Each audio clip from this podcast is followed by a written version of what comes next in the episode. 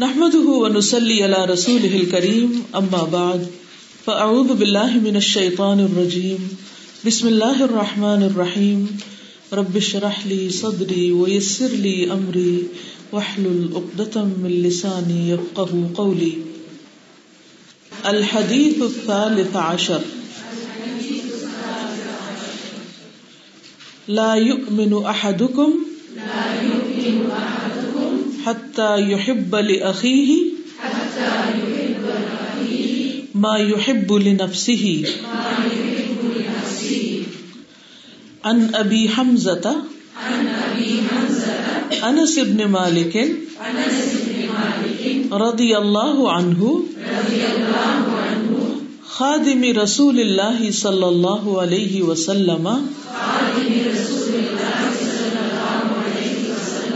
الله صلى الله عليه وسلم عن النبي صلى الله عليه وسلم. قال، لا يؤمن أحدكم حتى يحب لأخيه ما يحب لنفسه رواه البخاري انس بن مالک سے روایت ہے رضی اللہ تعالی عنہ کہ رسول اللہ صلی اللہ علیہ وسلم نے فرمایا، تم میں سے کوئی شخص اس وقت تک کامل مومن نہیں بن سکتا، جب تک کہ اپنے بھائی مسلمان کے لیے وہی پسند نہ کرے جو وہ اپنے لیے پسند کرتا ہے۔ اب اس حدیث کا لفظی ترجمہ، ان ابی حمزہ ابو حمزہ سے روایت ہے۔ انس ابن مالکن انس بن مالک رضی اللہ عنہ، خادم رسول اللہ صلی اللہ علیہ وسلم، جو رسول اللہ صلی اللہ علیہ وسلم کے خادم ہیں۔ ان نبی صلی اللہ علیہ وسلم، نبی صلی اللہ علیہ وسلم سے روایت کرتے ہیں یعنی انس بن مالک۔ قالا آپ نے فرمایا، لا یؤمنو، نہیں ایمان لاتا۔ احدکم تم میں سے کوئی ایک۔ یعنی مومن نہیں ہوتا، حتیٰ یہاں تک کہ یحبا وہ محبت کرے، وہ پسند کرے۔ لعقی ہی اپنے بھائی کے لیے۔ ماں جو یحب، وہ پسند کرتا ہے۔ لنفس ہی اپنی ذات کے لیے۔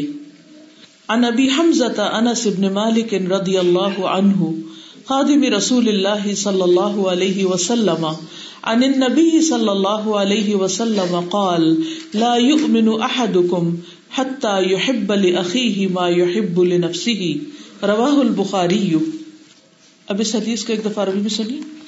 عن ابي حمزه انس بن مالك رضي الله عنه خادم رسول الله صلى الله عليه وسلم عن النبي صلى الله عليه وسلم قال، لا يؤمن أحدكم حتى يحب لأخيه ما يحب لنفسه. اس حدیث سے ہمیں یہ پتا چل رہا ہے کہ مومن کون ہوتا ہے۔ کہنے کو تو ہم سب ہی اپنے آپ کو مومن کہتے ہیں۔ صاحب ایمان سمجھتے ہیں۔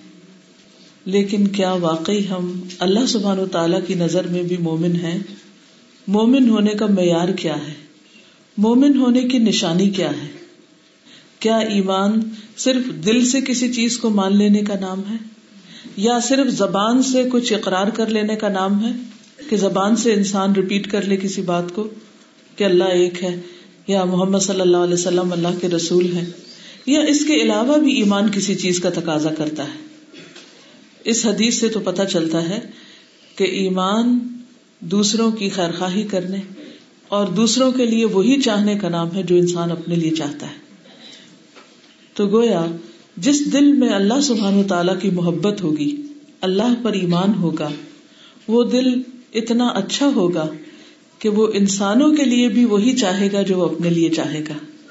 یہ ایمان کا تقاضا ہے۔ اب اس معیار پر ہم سب کو اپنے آپ کو پرکھنا ہے۔ اگر اس حدیث پر عمل ہو جائے تو ہمارے بہت سے جھگڑے، پریشانیاں اور مسائل خود بخود حل ہو جائیں۔ اصل بات یہ ہے کہ ہمارے اسٹینڈرڈ ڈبل ہوتے ہیں۔ ہم اپنے لیے کچھ اور پسند کرتے ہیں، دوسروں کے لیے کچھ اور چاہتے ہیں۔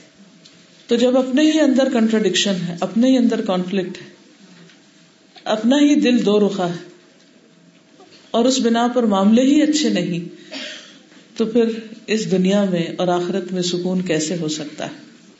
حقیقت یہ ہے کہ ایمان دل کے یقین، زبان کے اقرار اور عمل کی تصدیق کا نام ہے۔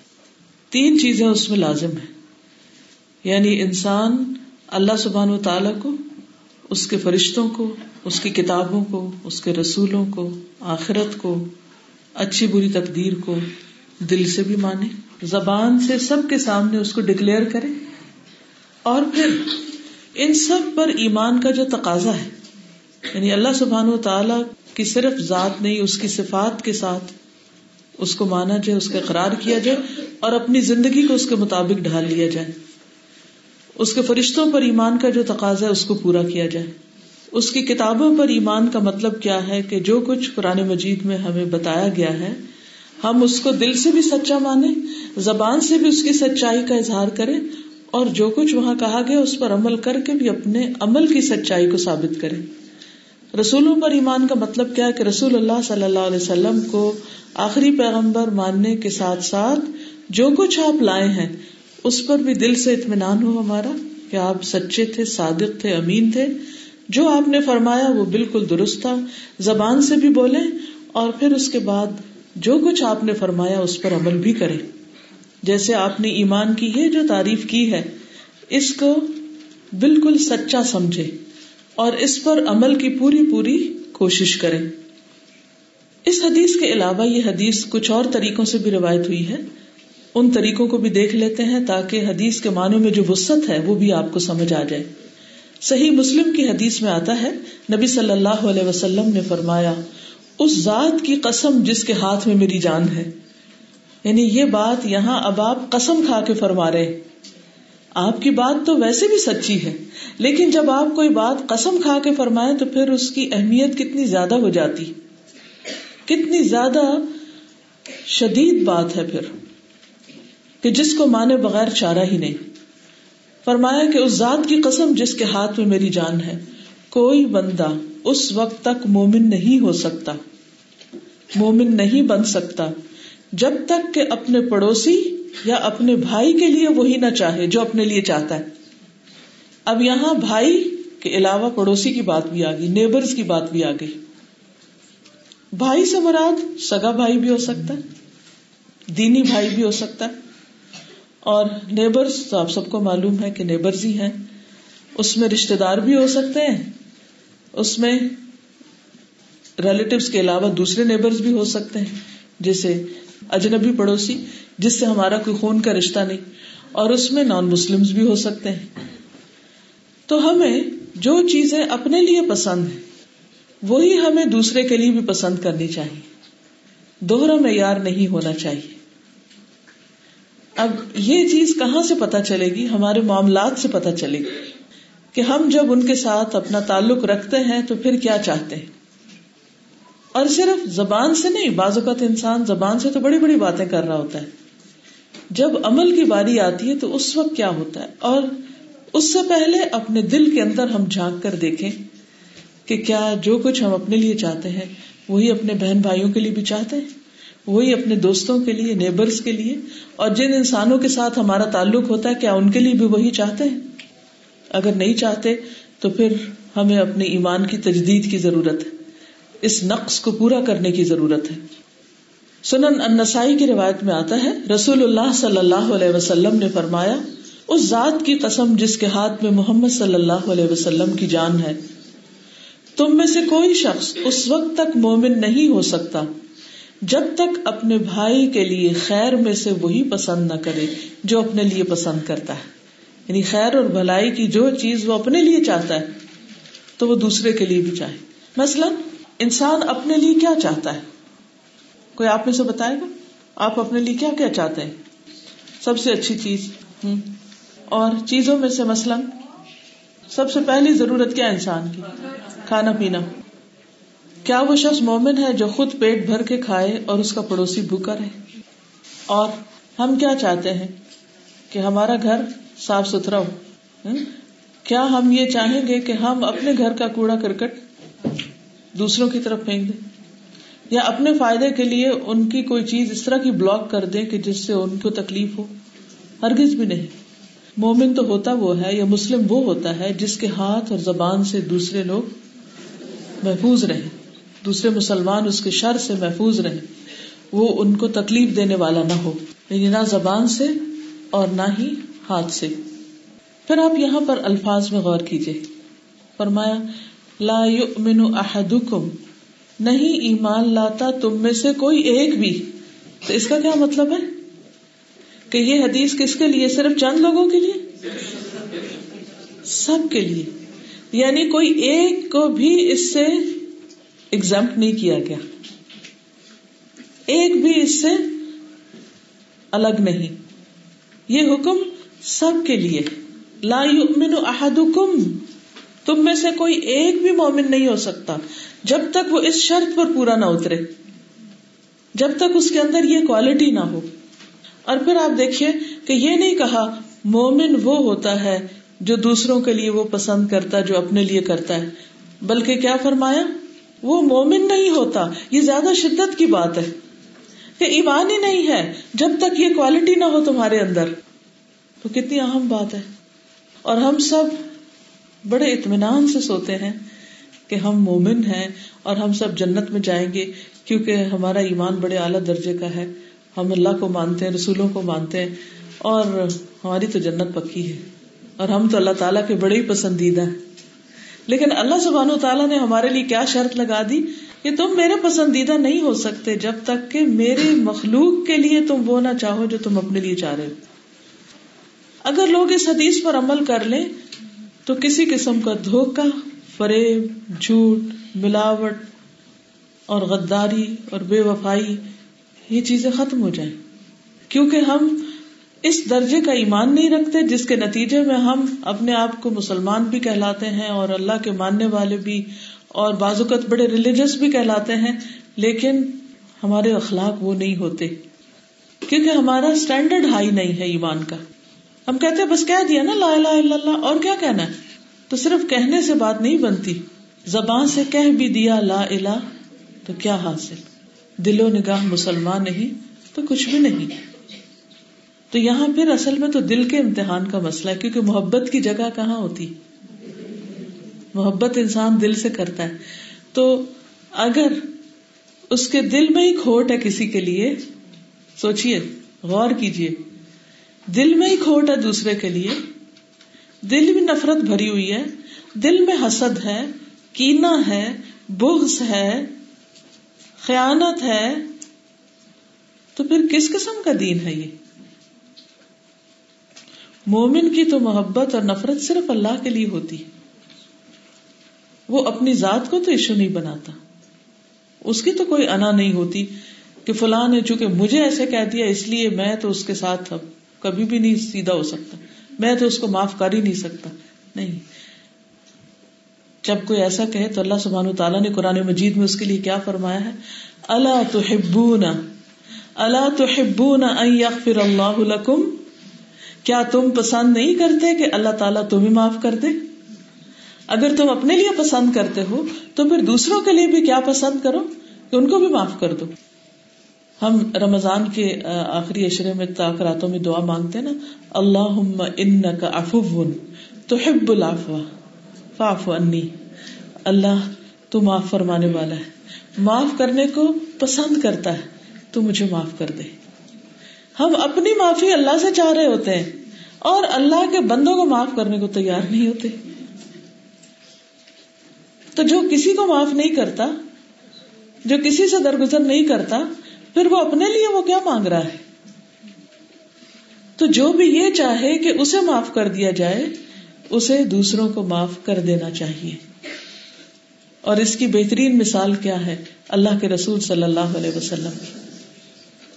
کہ جب آپ نے مکہ فتح کیا، تو ان لوگوں کو معاف کر دیا، ان لوگوں کو امان دے دی جنہوں نے آپ کو مکہ سے نکالا تھا۔ ان سے انتقام نہیں لیا، ان سے بدلا نہیں لیا۔ آپ کو پتا چل گیا تھا کہ کس نے آپ پہ جادو کیا ہے۔ آپ نے اس کو کچھ بھی نہیں کہا۔ آپ کو پتا چل چکا تھا کہ کس عورت نے آپ کو زہر ملائی بنی ہوئی بکری آپ کو کھلائی تھی۔ اور اس کی وجہ سے آپ کو تکلیف ہوئی تھی۔ جب آپ صلی اللہ علیہ وسلم کی وفات ہوئی تو آپ نے فرمایا کہ مجھے اب تک اس زہر کا اثر محسوس ہوتا ہے۔ تا حیات اس کی تکلیف باقی رہی۔ لیکن آپ نے اس عورت کو کچھ نہیں کہا۔ آپ نے کبھی اپنی ذات کے لیے انتقام نہیں لیا تھا۔ کیونکہ آپ کو پتا تھا کہ ان ساری تکلیفوں کا اجر اللہ سبحان و تعالی کے پاس ہے۔ اصل میں ہوتا یہ ہے کہ جب ہم کسی کو معاف نہیں کرتے، تو وہ ایک بوجھ ہوتا ہے جو ہم اپنے سر پہ اٹھائے پھرتے ہیں۔ کیونکہ اس کو بھی تو کہیں دل میں رکھنا ہے نا۔ نفرت رکھنے کی بھی تو جگہ دل میں ہونی چاہیے نا کہیں۔ تو وہ جب اٹھا کے رکھیں گے دل میں، تو خود ہی اٹھانی پڑے گی نا۔ آپ دیکھیے کہ جب ہمارا جسم فٹ ہوتا ہے، وزن زیادہ نہیں ہوتا، تو ہم تیزی سے بھاگتے پھرتے ہیں، سب اوپر نیچے ہر چیز آسان ہو جاتی۔ جب وزن بڑھنے لگتا تو اپنے آپ کو ہی اٹھانا مشکل ہو جاتا۔ کیونکہ انوانٹیڈ ہے نا وہ۔ آپ کی ہائٹ اور آپ کی عمر سے زیادہ ہے۔ اسٹینڈرڈ سائز کا نہیں ہے۔ تو اٹھانا تو خود ہی پڑتا ہے۔ خود پہ ظلم کیا ہوتا ہے، تو خود ہی پھر بھگتنا پڑتا ہے۔ تو یہ تو فزیکل ہے۔ تو اسی طرح کچھ روحانی بوجھ ہم نے اٹھائے ہوئے ہوتے ہیں ہر وقت، نفرتوں کے، عداوتوں کے، کینوں کے۔ اور وہ بھی ایسے ہی اٹھا کے تکلیف میں ہوتے ہیں کہ پھر انسان کو زندگی گزارنا مشکل ہو جاتی۔ تو آپ دیکھیے کہ اللہ کے رسول صلی اللہ علیہ وسلم نے فرمایا کہ تم میں سے کوئی شخص مومن نہیں ہو سکتا جب تک کہ وہ یہ کام نہ کرے۔ اب سوال ہی پیدا ہوتا ہے کہ کیا پھر اگر کسی کے دل میں کوئی ایسی چیز ہے تو وہ مومن ہی نہیں کافر ہے؟ یہ نہیں ہم کہیں گے کہ وہ کافر ہے۔ کیوں؟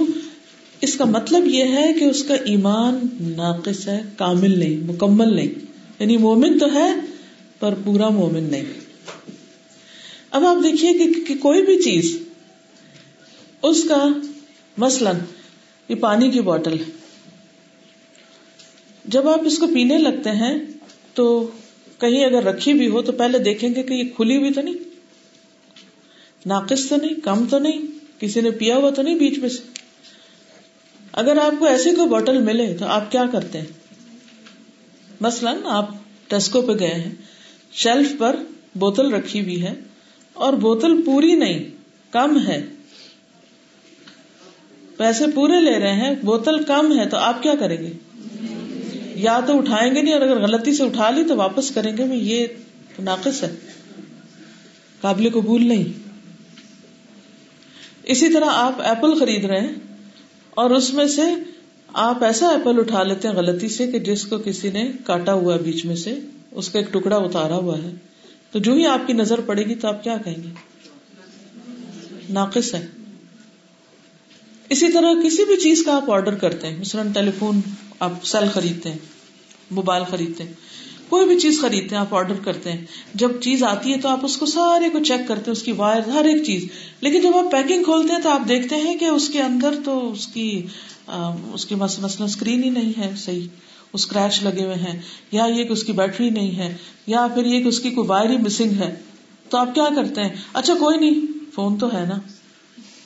نہیں۔ پھر کیا ہوتا ہے؟ آپ اس کو کہتے نہیں بھائی، یہ تو کام نہیں کرے گا۔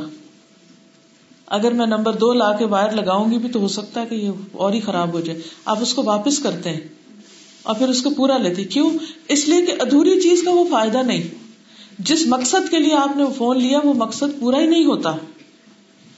اسی طرح جب ایمان کامل نہیں ہوتا، تو اس سے جو پھل پھول نکلنے چاہیے، جو فائدے حاصل ہونے چاہیے وہ حاصل نہیں ہوتے۔ اب دیکھیں کہ ہم اگر ایک جوتا بھی خریدنے جاتے ہیں نا بازار، تو ہم کیا کرتے ہیں؟ ہم پہلے دیکھتے ہیں کہ اچھا کس قسم کا لینا ہے، اتنے پیسے ہیں میرے پاس یا نہیں؟ پھر اسی کے مطابق ہی کسی شاپ پہ جاتے ہیں نا۔ اب اگر آپ کے پاس پیسے کم ہو تو آپ کیا کرتے ہیں؟ کس کس شیلف پہ جائیں گے، کس دکان پہ جائیں گے، کس اپنی اس رینج کے مطابق ہی جائیں گے نا؟ کیونکہ آپ کے پاس پیسے کم ہیں۔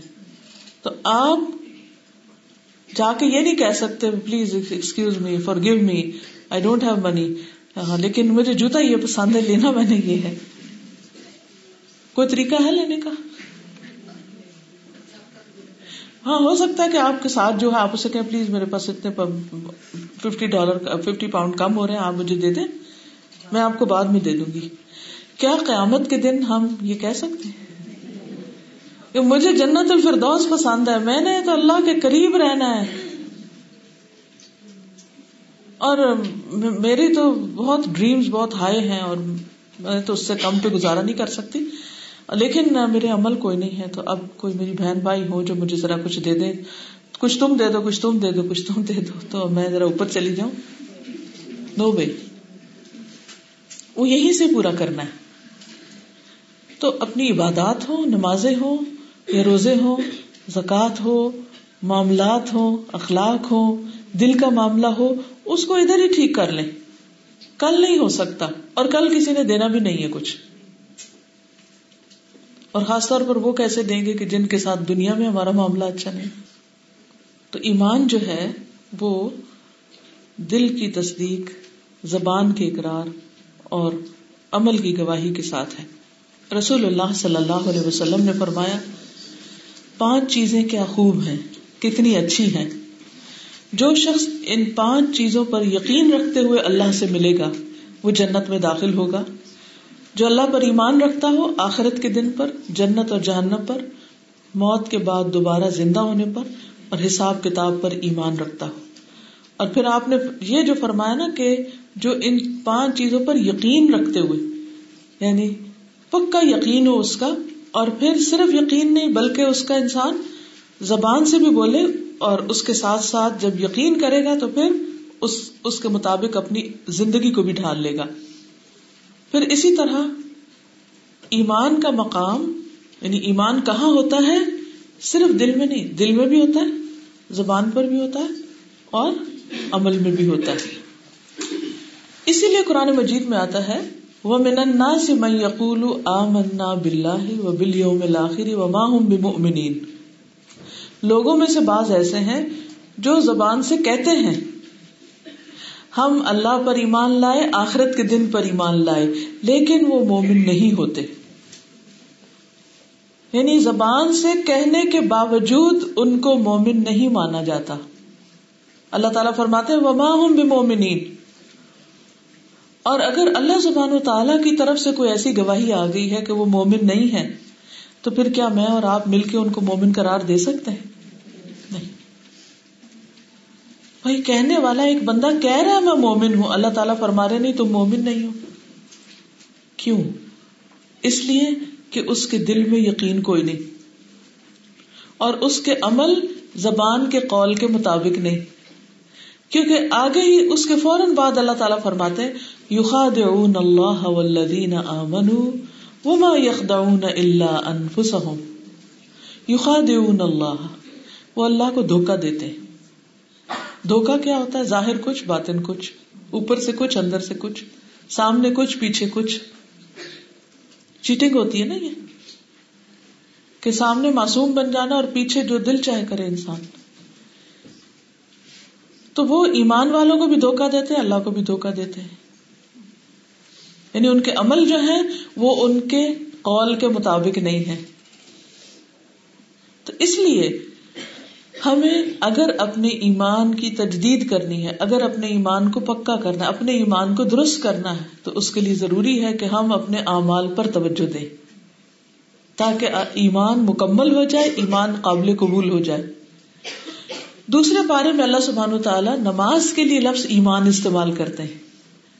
سورت البقرہ میں اللہ تعالیٰ فرماتے ہیں، وما کا اللہ لیدیا ایمان البقرہ ون فورٹی تھری، اور اللہ ایسا نہیں کہ تمہارے ایمان ضائع کر دے۔ یہاں ایمان سے مراد نماز ہے۔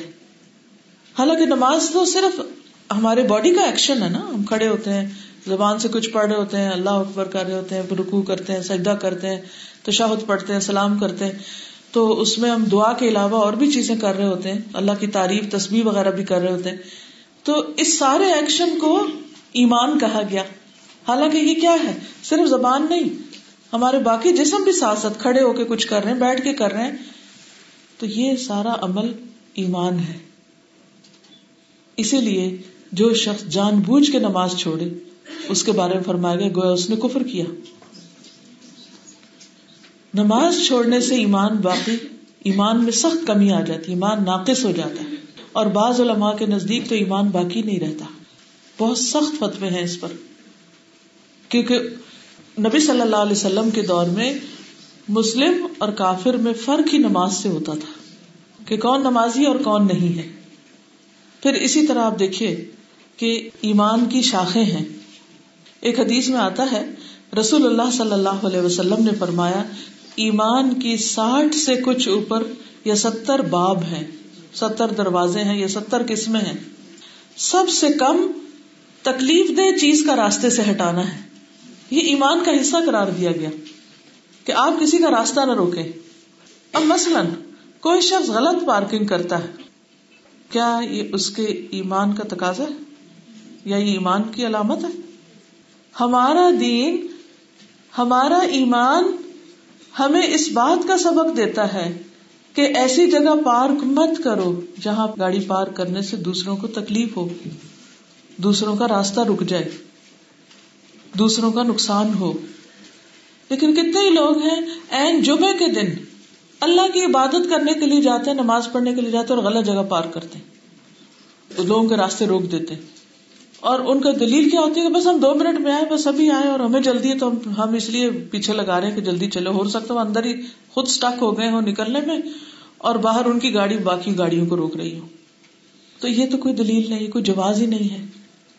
تو راستے سے تکلیف دہ چیز ہٹانا۔ اسی طرح بعض لوگ راستے میں بیٹھ جاتے ہیں، راستے میں کھڑے ہو جاتے ہیں۔ راستے میں ایسی چیزیں چھوڑ دیتے ہیں کہ جس سے دوسرے ٹھوکر کھا کے گرے۔ تو یہ ایمان کے منافی عمل ہے۔ دین کے منافی کام ہے۔ اپوزٹ چیزیں ہیں۔ پھر اسی طرح آپ نے فرمایا، اور سب سے زیادہ اور بلند لا الہ الا اللہ کہنا یعنی ٹاپ پر لا الہ الا اللہ ہے، اور پھر اس کے بعد مختلف چیزیں ہیں۔ اور ان میں سے ایک راستے سے تکلیف دہ چیز ہٹانا بھی ہے۔ اور فرمایا، حیا بھی ایمان کا حصہ ہے۔ یعنی شرم و حیا۔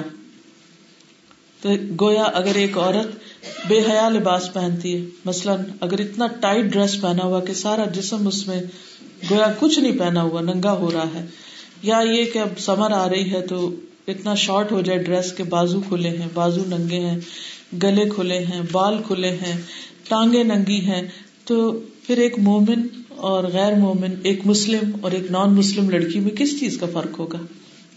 کہاں سے پتا چلے گا؟ کہ یہ کون جا رہا ہے؟ اس لیے ایک مسلمان عورت کے لیے اس کا حجاب اس کے ایمان کی نشانی ہے۔ خدا نخواستہ راستے میں کچھ ہو جاتا ہے اس کو۔ تو اس کا لباس بتائے گا کہ یہ مسلمان ہے۔ اسے مسلمانوں کے حوالے کرو۔ اس کا کفن دفن اس کی تدفین مسلمانوں کی طرح ہونی چاہیے۔ کیونکہ اس کا لباس بتا رہا ہے۔ وہ لباس اس کی پہچان بن جائے گا۔ لیکن اگر وہ ہے بھی نان مسلم کے اندر اور لباس بھی ان کی طرح، کھانا بھی ان کی طرح، باتیں بھی ان کی طرح، بس صرف نام مسلمانوں والا ہے یا کئی ماں باپ نے بچپن میں کلمہ پڑھوا دیا تھا، تو یہ کافی نہیں ہے۔ اور اس لیے ہمیں صرف اپنے نہیں، ہمیں اپنی اولاد کے ایمان کی بھی فکر کرنی چاہیے، کیونکہ ایمان عمل میں ڈھل جاتا ہے۔ عمل ایمان کا حصہ ہے، چاہے وہ عمل زبان سے ہو، چاہے وہ لباس میں ہو، چاہے وہ دل میں ہو۔ پھر اسی طرح فرمایا، لا یؤمن نہیں ایمان لاتا، احدکم، تم میں سے کوئی ایک بھی، حتی یحب لاخیہ یہاں تک کہ اپنے بھائی کے لیے پسند کرے، ما یحب لنفسہ، جو وہ اپنی ذات کے لیے پسند کرتا ہے۔ اب آپ دیکھیے کہ محبت کا معنی کیا ہے؟ پسند کا معنی کیا ہے؟ کہ جو چیز انسان کی شدید چاہت ہوتی ہے کہ نہیں، یہ چاہیے مجھے مجھے ایسی ہی چاہیے، وہی چیز دوسرے کے لیے بھی پسند کرو۔ لیکن ہمارے یہاں تو کیا مشکل ہے کہ اس کے بالکل الٹ ہوتا ہے۔ اگر کوئی چیز جو ہمیں پسند ہے، وہ ہمیں نہ ملے، کسی اور کو مل جائے، پھر کیا ہوتا ہے؟ کیا ہم خوش ہوتے؟ مثلاً، آپ کا ارادہ تھا اپنے بیٹے کے لیے کسی لڑکی کا رشتہ لینے کا۔ آپ سے پہلے کوئی اور پہنچ گیا اور انہوں نے ہاں کر دی۔ اب آپ اپنے دل کا جائزہ لے لیں۔ اب آپ کیا کریں گے؟ ٹھیک ہے کوئی بھی چیز جو پسند کی ہوتی ہے وہ نہ ملے تو اس پر دکھ تو ہوتا ہے لیکن اس کو فوراً کنٹرول کرنا چاہیے یہ نہیں کہ ضد اور انتقام پہ اتر آئے یہ نہیں کہ اس لڑکی کے اوپر کوئی الزام تراشی کر دیں یا رشتہ لینے والوں کے کان کچھ بھر دیں یا کچھ اور ایسا ایسی حرکت کرے کہ جس سے یہ تمنا ہو کہ رشتہ ٹوٹ جائے تو پھر ہم وہاں پر کر لیں۔ ایمان کیا کہتا ہے؟ آپ کے مومن ہونے کا تقاضا کیا ہے؟ کہ اگر ایسا کچھ ہو گیا ہے کہ آپ کی پسند کی چیز کسی اور کے پاس چلی گئی ہے، تو پھر اللہ سبحان تعالی سے دعا کرے اور اس کو برکت کی دعا دے اس کو مبارک دے اور دل میں اگر کوئی تکلیف ہے بھی تو اس پر صبر کر کے دوسرے کے لیے خیر خائی کے ساتھ اچھی دعا دے یہ اچھی دعا دینے سے آپ کا غم ہلکا ہو جائے گا۔ اب وہ چیز جس کی قسمت میں تھی، اسی کو ملنی تھی۔ کیونکہ ہمارا ایمان تقدیر پر بھی ہے کہ جو چیز میرے نصیب میں ہے وہ کہیں اور جا ہی نہیں سکتی۔ مثلاً میرے جو ماں باپ ہیں، انہیں میرا ہی ہونا تھا، اللہ نے قسمت میں لکھا ہوا تھا۔ وہ کسی اور کے نہیں ہو سکتے، تو میرے ہی ہو سکتے۔ اسی طرح جو میری اولاد ہے، وہ مجھے ہی ملنی تھی۔ تو اس لیے اگر میری اولاد سے زیادہ، مثلا مجھے اللہ نے بیٹیاں دی اور بہن کو بیٹے دے دیے، تو اس میں ناراضگی کی کیا بات ہے؟ اور اس میں تکلیف کی کیا بات ہے؟ اور کڑنے کی کیا بات ہے؟ اور برا سوچنے کی کیا بات ہے؟ تو اللہ کا فیصلہ ہے۔ بعض اوقات ایسا ہوتا ہے نا کہ کزنس کی ایک ایج میں اوپر نیچے شادیاں ہوتی۔ پھر ایک ہی ایک ایک ہی ایج میں کچھ کچھ فرق کے ساتھ بچے ہوتے۔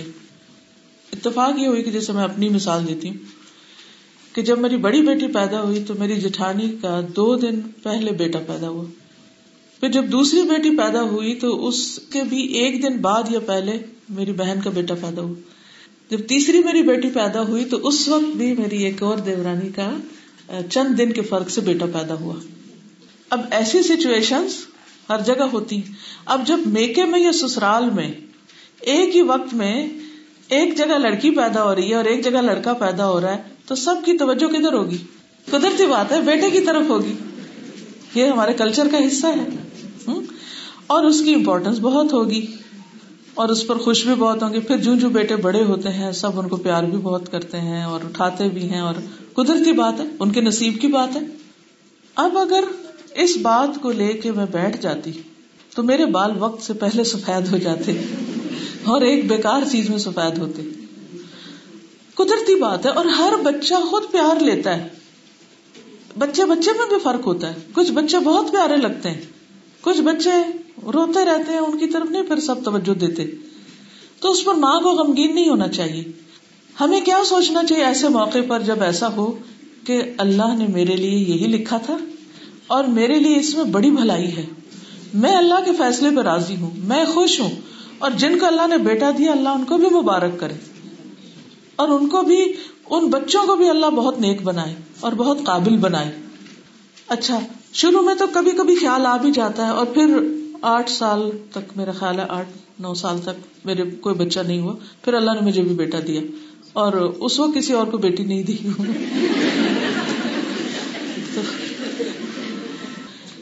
اس وقت تو سمجھ نہیں آئی تھی کہ اللہ تعالیٰ کا یہ فیصلہ کتنا اچھا ہے۔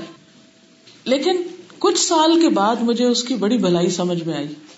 اور میں اللہ پہ اتنی راضی ہوئی۔ ایک یہ ہے کہ بیٹوں کی نسبت بیٹیاں پالنا نسبتاً آسان ہوتا ہے۔ اللہ کہ کوئی کوئی لڑکی مشکل بھی کرتی ہے، لیکن نسبتاً آسان ہوتا ہے۔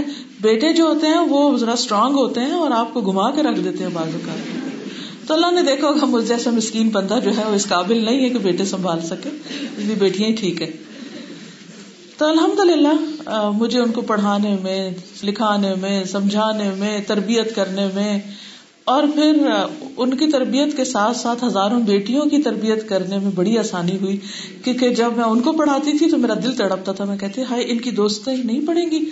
ان کے لیے بھی کچھ کریں، ان کے لیے بھی کچھ کریں۔ اور آخر کار الحمد للہ الہدا جیسی چیز سامنے آئی۔ میں سمجھتی ہوں کہ اس میں ایک بڑا حصہ ان بیٹیوں کا بھی تھا کہ جب جو جو وہ بڑی ہو رہی تھی، ان کی مجھے فکر لگی تو مجھے ان جیسی اور بیٹیوں کی بھی فکر لگ گئی کہ ان کے لیے بھی کچھ ہونا چاہیے۔ ہاں؟ تو اللہ سبحان و تعالیٰ کے ہر فیصلے میں خیر ہوتی۔ ہر چیز میں بھلائی ہوتی ہے۔ وہ وقتی طور پر جب بالکل این اسی گھر میں ایک بستر پہ کوئی اور ایک پر کوئی، تو وہ پھر تھوڑا سا ضرور دل میں خیال آ ہی جاتا ہے، انسان ہے، کوئی فرشتے نہیں ہے لیکن انسان اگر دور رس دیکھے، دور نگاہ ہو اس کی، اور ایک لانگ ٹرم فائدے میں چیز دیکھے، تو اس میں ہم اپنی بھلائی اس طرح نہیں دیکھ سک رہے ہوتے جتنی اللہ تعالیٰ دیکھتا۔ پھر کیا ہوا کہ بیٹیاں تھوڑی جوان ہوئی تو تینوں کی باری باری شادی ہوگی میں تو فارغ ہو گئی۔ اور مجھے دین کا کام کرنے کا بہت موقع مل گیا۔ آپ دیکھیں نا کہ جب بیٹیوں کی ذمہ داری سے انسان فارغ ہو جائے، تو کتنا بڑا بوجھ ہٹ جاتا ہے۔ اور آپ اتنے ہی زیادہ یکسو ہو جاتے ہیں۔ اور پھر اللہ نے بیٹا لیٹ اس لیے دیا کہ وہ جب کافی عرصے کے بعد آیا تو پھر مجھے ایسے لگے میں ینگ ہو گئی ہوں۔ اور وہ جو میں لیزی ہونے لگی تھی، اللہ نے اس کو بھاگنے دوڑنے والا بنا دیا کہ مجھے بھی بھاگوں میں بھی بھاگوں، ابھی بیٹھنے کے دن نہیں ہے۔ تو اگر انسان پازیٹو تھنکنگ کے ساتھ اللہ کی دی ہوئی نعمتوں کو اپنے حق میں فائدے کی چیز سمجھ کے قبول کر لے اور اس پر خوش رہے اور اس پر ناراض نہ ہو، اور اگر ہمارے مقابلے میں کسی کو کوئی چیز بہتر مل گئی ہے، وقتی طور پر، پھر آپ دیکھیں بعضوں کے جابس میں مقابلے ہوتے ہیں۔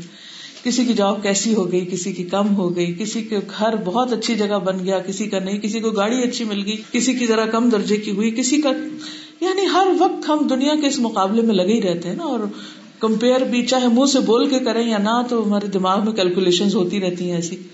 اور یہ شیطان کا ایک بہت بڑا حربہ ہے، ہمیں غمگین رکھنے کا، تاکہ ہم کوئی اور کام کی بات نہ سوچ سکے ایسے تمام موقعوں پر کیا کرنا چاہیے کہ جو ہی دل میں کوئی ایسا خیال آئے، تو فوراً کہنا چاہیے ردی تو بلّہ ربن، میں اللہ کے رب ہونے پہ راضی ہوں۔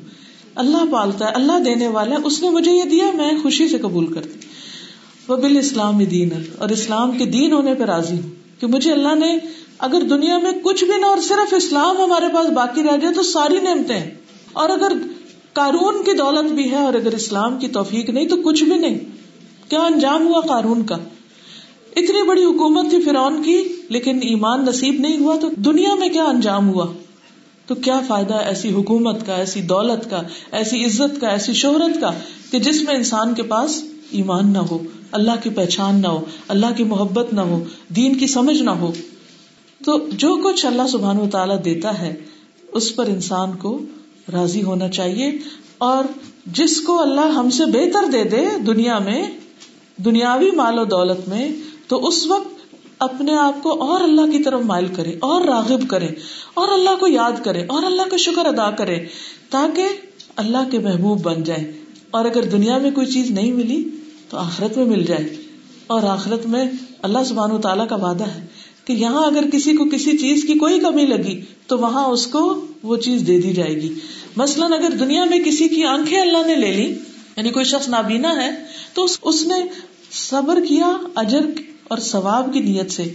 تو اللہ کا وعدہ ہے کہ وہ ان دو آنکھوں کے بدلے اس کو جنت دے گا۔ دو آنکھوں کے بدلے جنت، کتنا بڑا سودا ہے، کتنی بڑی نعمت۔ جنت ایک گز رکھنے کی جگہ، ایک کوڑا رکھنے کی جگہ۔ دنیا اور جو کچھ دنیا کے اندر سب سے زیادہ قیمتی۔ تو بہت سارے لوگ ایسے بھی ہوتے ہیں کہ جن کی زندگیوں میں کوئی کمی ہو جاتی ہے، تو وہ پھر بھی اللہ سے ناراض نہیں ہوتے، پھر بھی خوش رہتے ہیں۔ کہتے اس میں بھی خیر ہے۔ اگر ہم یہ جملہ بولنا سیکھ لینا اس میں بھی خیر ہے، تو ان شاء اللہ خیر ہی خیر ہوگی۔ پھر آپ دیکھیے کہ ایک اور حدیث میں آتا ہے، ابو المنتفق کہتے ہیں میں مقام ارفا پر نبی اکرم صلی اللہ علیہ وسلم کے پاس آیا۔ میں آپ کے اتنا قریب ہوا کہ میری سواری کی گردن آپ کی سواری کے گردن کے ساتھ لگ گئی۔ یعنی اونٹنی پر تھے نا؟ تو آپ کی اونٹنی تھی اور وہ اپنی اونٹنی پر آئے تھے تو وہ بالکل ساتھ جڑ گئے۔ میں نے کہا، اے اللہ کے رسول صلی اللہ علیہ وسلم، کوئی ایسا عمل بتائیے جو مجھے اللہ کے عذاب سے نجات دے دے۔ یعنی وہ چونکہ وہ سچ سمجھتے تھے نا کہ اگر کوئی برا کیا تو پکڑ ہوگی، تو ہم غلطیاں تو ہر وقت کرتے رہتے ہیں۔ تو انہوں نے کہا کہ ایسا عمل بتائیے کہ جو مجھے اللہ کے عذاب سے نجات دے دے اور جنت میں داخل کر دے۔ آپ نے فرمایا، اللہ تعالیٰ کی عبادت کرو، اس کے ساتھ کسی کو شریک نہ کرو۔ فرض نماز قائم کرو، فرض زکات ادا کرو، حج ادا کرو، عمرہ ادا کرو، رمضان کے روزے رکھو۔ مزید دیکھو کہ تم لوگوں کی جانب سے اپنے لیے کیا پسند کرتے ہو۔ یعنی یہ دیکھو کہ تم کیا چاہتے ہو کہ لوگ تمہارے ساتھ کیا سلوک کریں۔ تو وہی سلوک ان کے ساتھ کرو۔ یعنی جو اپنے لیے چاہتے ہو کہ لوگ تمہارے ساتھ ایسا معاملہ کریں، اتنا ہی اچھا معاملہ تم دوسرے کے ساتھ کرو۔ ہم میں سے ہر شخص یہ چاہتا ہے کہ لوگ اس سے اچھی طرح ملے مسکرا کے ملے خوش دلی سے ملے ویلکم کریں اور ہمارا خیال رکھیں، تو پھر ہمارے اوپر کیا لازم آتا ہے؟ کہ ہم بھی دوسرے کو ویلکم کریں اور دوسرے کا اپنے طور پر جو ہم کر سکتے ہیں، اسی طرح خیال رکھیں۔ اور جو چیز لوگوں کی طرف سے اپنے لیے ناپسند کرتے ہو، ان کو بھی اس سے محفوظ رکھو۔ یعنی اگر تم چاہتے ہو کہ تمہیں کوئی گالی نہ دے، تمہارے ساتھ کوئی بدتمیزی نہ کرے، کوئی بد اخلاقی نہ برتے، تمہیں کوئی دھوکا نہ دے، تمہاری امانت میں خیانت نہ کرے تمہارے راز کو افشا نہ کرے، تمہیں چیٹ نہ کرے، تو تمہیں بھی کیا کرنا چاہیے کہ دوسروں کے ساتھ بھی پھر ایسا ہی سلوک کرو اور تم بھی ان کے ساتھ یہ معاملہ نہ کرو۔ لیکن آپ دیکھیے کہ اس معاملے میں ہم کتنے پیچھے کتنے پیچھے اور ہم میں سے ہر شخص اپنے اپنے دل میں جھانک کر دیکھ سکتا ہے کہ وہ کہاں کھڑا ہے۔ ایک اور حدیث میں آتا ہے، رسول اللہ صلی اللہ علیہ وسلم نے فرمایا، اے ابو ہریرا متقی بن جاؤ تو سب لوگوں سے زیادہ عبادت گزار ہو جاؤ گی۔ یعنی گناہوں کو چھوڑنا بھی ایک عبادت ہے۔ قناط پسند بن جاؤ یعنی کنٹینٹمنٹ لے آؤ اپنے اندر تو سب سے زیادہ شکر گزار ہو جاؤ گے۔ یعنی جو ملا اس پہ راضی ہو جاؤ تو یہ شکر گزاری ہے۔ لوگوں کے لیے وہی پسند کرو جو اپنے لیے کرتے ہو تو مومن بن جاؤ گے۔ پھر ایمان کی علامت یہی بتایا گیا کہ جو اپنے لیے پسند کرتے وہی دوسروں کے لیے۔ اپنے ہمسائے کے ساتھ ہمسائگی کا تعلق اچھا رکھو تو مسلم بن جاؤ گے۔ ہنسنا کم کر دو کیونکہ زیادہ ہنسی دل کو مردہ کر دیتی۔ یعنی ہر وقت جوکس کرنا اور ہر وقت ہنستے ہی رہنا بات بات پہ، تو اس سے کیا ہوتا ہے؟ انسان کھوکھلا سا ہونے لگتا ہے اور دل خالی سا ہونے لگتا ہے۔ کیونکہ آپ نے دیکھا ہوگا کہ ہنستے ہنستے پھر ایک دم لوگ ایک آہ بھرتے ہیں۔ نبی صلی اللہ علیہ وسلم نے یہ بھی فرمایا، تم میں سے جو شخص یہ چاہتا ہے کہ اسے جہنم کی آگ سے بچا لیا جائے۔ ہم چاہتے ہیں؟ دیکھیے، تھوڑی سی گرمی ہو جائے نا تو ہمارا دل گھبرانے لگتا ہے۔ دنیا کی دھوپ نہیں برداشت ہوتی تیز۔ تو جو شخص یہ چاہتا ہو کہ جہنم کی آگ سے بچا لیا جائے اور جنت میں داخل کر دیا جائے، تو وہ اس حال میں اسے موت آئے۔ یعنی جب اس کی موت کا وقت آئے، تو اس حال میں آئے کہ وہ اللہ اور یوم آخرت پر ایمان رکھتا ہو اور لوگوں کو وہ دے جو خود لینا پسند کرتا ہو۔ دوسروں کو وہ دے جو خود لینا پسند کرتا ہو۔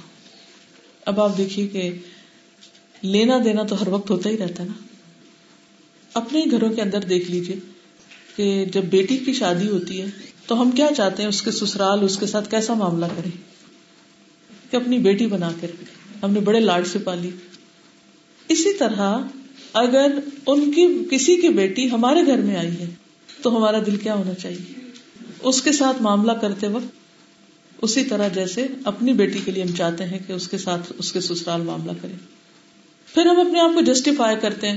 ہم کہتے نہیں، ہماری بیٹی کو تو کھانا بھی بہت اچھا بنانا ہوتا ہے اور ہماری بیٹی کو تو یہ بھی ہنر آتا ہے، وہ کام بھی آتا ہے اور اس کو تو کچھ بھی نہیں آتا۔ اس لیے یہ ڈیزرو نہیں کرتی۔ ہماری بیٹی ڈیزرو کرتی ہے، یہ ڈیزرو نہیں کرتی۔ ہو سکتا ہے کہ آپ کی بہو کے اندر بھی کوئی ایسی خوبی ہو جو آپ کی بیٹی میں بھی نہ ہو۔ اور ایسا ہوتا ہے بازو کا ہم پتہ کیا کرتے ہیں؟ اپنی خوبیاں اور دوسرے کی خامیاں کمپیئر کرتے ہیں۔ اور اپنی خامیاں اور دوسرے کی خوبیاں کبھی نہیں کمپیئر کرتے۔ جو کسی میں اچھی بات ہوتی ہے اور ہم میں نہیں ہوتی، وہ ہم دیکھتے بھی نہیں۔ ہم یہی دیکھتے رہتے اچھا کہاں دوسرا کم ہے۔ تو مومن تو یہ چاہے گا کہ وہ کسی کو حقیر نہ سمجھے۔ یہ ایمان کا تقاضا ہے۔ اور یہ اسی وقت ہو سکتا ہے جب آپ دوسروں کی خوبیاں دیکھتے رہیں کہ دوسرا مجھ سے کس چیز میں زیادہ اچھا ہے۔ اور اگر آپ ان کے پلس پوائنٹ دیکھتے رہیں گے تو آپ کو دوسرے لوگ اپنے سے زیادہ نیک لگیں گے، اپنے سے زیادہ بہتر لگیں گے۔ مثلاً کسی نے مجھے درس پر جانے کے لیے گاڑی میں سوار کیا، یہاں تک پہنچایا۔ تو میں سوچ رہی تھی وہ مجھ سے بہتر ہے۔ کیوں؟ اس لیے کہ گاڑی ان کی ڈرائیونگ ان کی پیٹرول ان کا، وہ اپنے گھر سے چلی، مجھے لینے کے لیے آئی لے کر یہاں پہنچایا۔ میں سارا رستہ آرام کرتی رہی اور وہ الرٹ ہو کے گاڑی چلاتی رہی۔ اب وہ بھی درد سن رہی اور میں صرف درد دے رہی ہوں، بس۔ یعنی نیکی کے اس کام میں، اللہ کی بات سننے میں وہ بھی بیٹھی ہوئی اور میں بھی بیٹھی ہوں۔ تو بعض اوقات ہم سمجھتے ہیں، چونکہ ہم درس دے رہے ہیں، اس لیے ہم تو بہت اچھے ہو گئے۔ اور باقی لوگ جو اپنے جان، مال، وقت قربانیاں کر رہے ہیں، وہ شاید کچھ بھی نہیں۔ یہ کیسے ہو گیا؟ یہ تو کل اللہ فیصلہ کرے گا نا۔ کس نے کس سچائی کے ساتھ، کس خیر اور بلائی کے ساتھ دوسروں کو بھلا کیا تھا، یا دین کی خدمت کی تھی، اور بالکل سیلف لیسلی کوئی قربانی کی تھی؟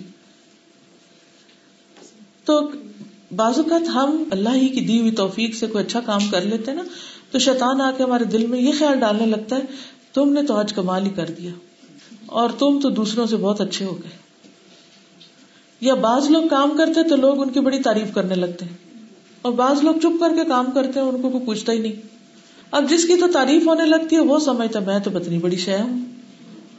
اور جس کی تعریف نہیں ہوتی، وہ عام طور پہ سمجھتا ہے کہ میں نے شاید کچھ نیکی کی کوئی نہیں۔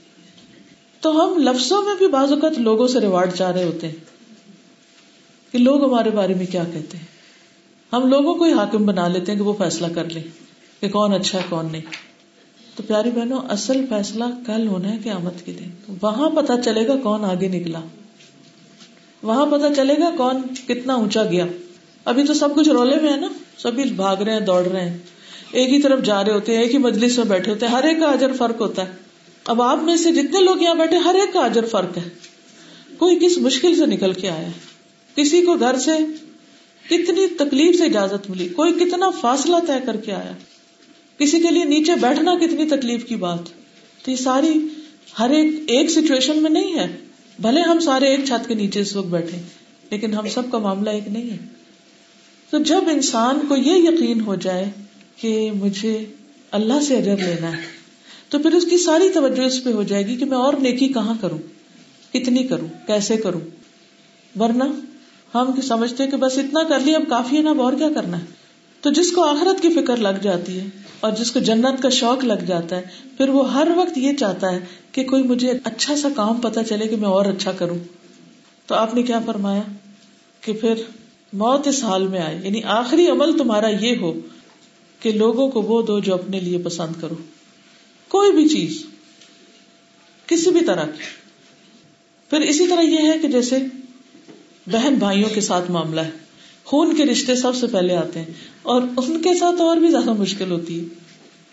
جو آپ کے دوست ہوتے ہیں تو دوست تو بناتے انسان اس کو جو پسند ہوتا ہے۔ جو انسان پسند نہ ہو، اس کو دوست کیوں بنائے گا؟ ضرورت ہی نہیں اسے دوست بنانے کی۔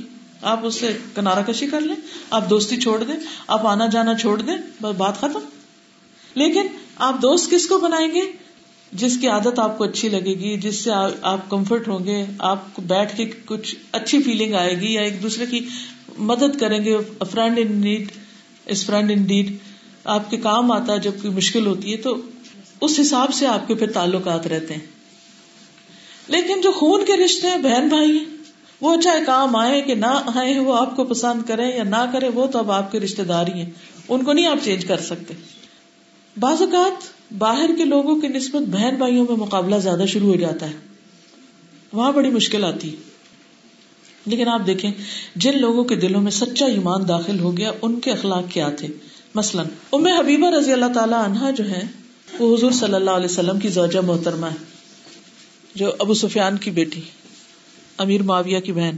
اب آپ دیکھیے کہ ایک دفعہ انہوں نے رسول اللہ صلی اللہ علیہ وسلم سے عرض کیا اللہ کے رسول صلی اللہ علیہ وسلم، آپ میری بہن عزت سے نکاح کر لیں۔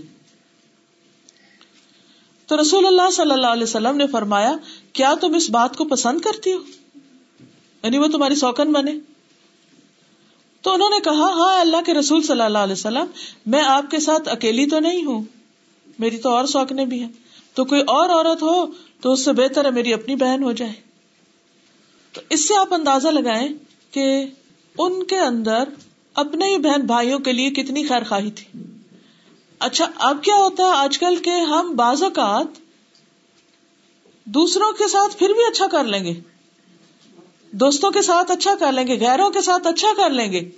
اور جب بہن بھائی کا معاملہ آئے گا تو ہم کہیں گے، نہ، ان کو نہیں دینا کہیں یہ ہمارے مقابلے میں نہ آ جائے غریبوں کی مدد کریں گے، یتیم خانے کھولیں گے، بیواؤں کی مدد کریں گے، اپنی بہن بیوہ تو اس کو خرچہ نہیں بھیجیں گے۔ حالانکہ خون والے رشتے کے ساتھ بھلائی کرنے کا دگنا اجر ہے۔ اگر کسی نے اللہ سے اجر لینا ہو، تو وہ یہ نہیں دیکھے گا کہ میری بہن کیا کرتی ہے، میرے ساتھ اچھا سلوک کرتی ہے، تو میں دور نہیں کرتی، تو میں نے نہیں دینا۔ وہ یہ کہے گا کہ نہیں، یہ میرے رب کا حکم ہے اور یہاں میرے لیے دگنا پروفٹ دنیا میں اگر کسی بزنس میں ہمیں ڈبل پروفٹ ہو رہا ہو، تو چاہے وہ ہمیں پسند نہ بھی ہو، ہم پھر بھی وہی کریں گے۔ یہ ڈبل پروفٹ ہے یہاں، تو کوئی بات نہیں، اگر تھوڑا مشکل بھی ہے پھر بھی کر لیتے ہیں۔ تو اسی طرح دین کے معاملے میں بھی اللہ کے حکم کو سامنے رکھتے ہوئے بہن بھائیوں کے ساتھ حسن سلوک کرتے وقت ان کا نمبر پہلا ہونا چاہیے۔ پھر اسی طرح اولاد کے ساتھ جب اچھا سلوک کرے تو اس میں بھی ہم سب کے لیے ایک ہی طرح کی چیز پسند کریں۔ بعض ماں باپ کا رجحان کسی ایک بچے کی طرف زیادہ ہو جاتا ہے۔ تو یہ بات ٹھیک نہیں، یہ اچھی بات نہیں۔ اور وہ کب ہوتا ہے؟ جو بچہ زیادہ باتونی ہوتا ہے بعض اوقات، یا کوئی زیادہ اچیومنٹ کر لیتا ہے، کوئی ڈگری لے لیتا ہے، یا کوئی بعض اوقات زیادہ خوبصورت ہوتا ہے، یا کوئی بھی وجہ ہوتی، تو ماں باپ ساری توجہ ادھر کر لیتے ہیں۔ یہ زیادتی ہوتی۔ ہر ایک بچے کو دینے دلانے کے معاملے میں، محبت دینے کے معاملے میں، یا پھر ان کو کوئی مال دینے کے معاملے میں یکساں سلوک کرنا چاہیے۔ نبی صلی اللہ علیہ وسلم نے فرمایا سب بینا اولادی کم فل عطیہ عطیہ کہتے ہیں، کوئی گفٹ سب برابری کرو۔ بینا اولادی کم اپنی اولاد کے درمیان فل عطیت کچھ دینے کے معاملے میں۔ اگر آپ ایک بیٹی کو کچھ بنا کے دے رہے ہیں، تو دوسرے کے لیے بھی رکھیے۔ یعنی کہ سارا ایک ہی کو دے دیں۔ اور آگے آپ نے فرمایا لوکن تو مفدل لفدل تو نسا اگر میں کسی کو زیادہ دے سکتا ہوتا تو عورتوں کو زیادہ دیتا، لڑکیوں کو زیادہ دیتا، بیٹیوں کو زیادہ دیتا۔ لیکن حکم یہی کہ برابری۔ اب آپ دیکھیں کہ نعمان بن بشیر جو ہے وہ ایک حدیث روایت کرتے ہیں۔ وہ کہتے ہیں کہ میرے والد نے مجھے کچھ گفٹ دیا۔ تو میری والدہ جو تھی، وہ کہنے لگی کہ جاؤ اس پر، رسول اللہ صلی اللہ علیہ وسلم کو اس پر گواہ بنا لو کہ تمہارے والد نے تمہیں یہ دیا تو وہ نبی صلی اللہ علیہ وسلم کی خدمت میں آئے اور آپ کو گواہ بنانے کی بات کی۔ ان کے جو والد تھے، ان کی بات ہو رہی۔ تو ان کے والد نبی صلی اللہ علیہ وسلم کے پاس اور کہا، میں نے اپنے بیٹے کو نعمان کو یہ عطیہ دیا ہے۔ تو آپ نے پوچھا کہ کیا سب بچوں کو دیا انہوں نے کہا کہ نہیں۔ تو آپ نے فرمایا کہ مجھے پھر اس ظلم کے اوپر گواہ مت بناؤ۔ میں اس پہ گواہ نہیں بنتا۔ پھر آپ نے فرمایا، کیا تمہیں پسند نہیں کہ تمہارے ساتھ خدمت اور احسان کرنے میں سب بچے برابر ہوں؟ یعنی کیا تم یہ نہیں چاہو گے کہ سب بچے تمہاری خدمت کریں یا اچھا سلوک کریں؟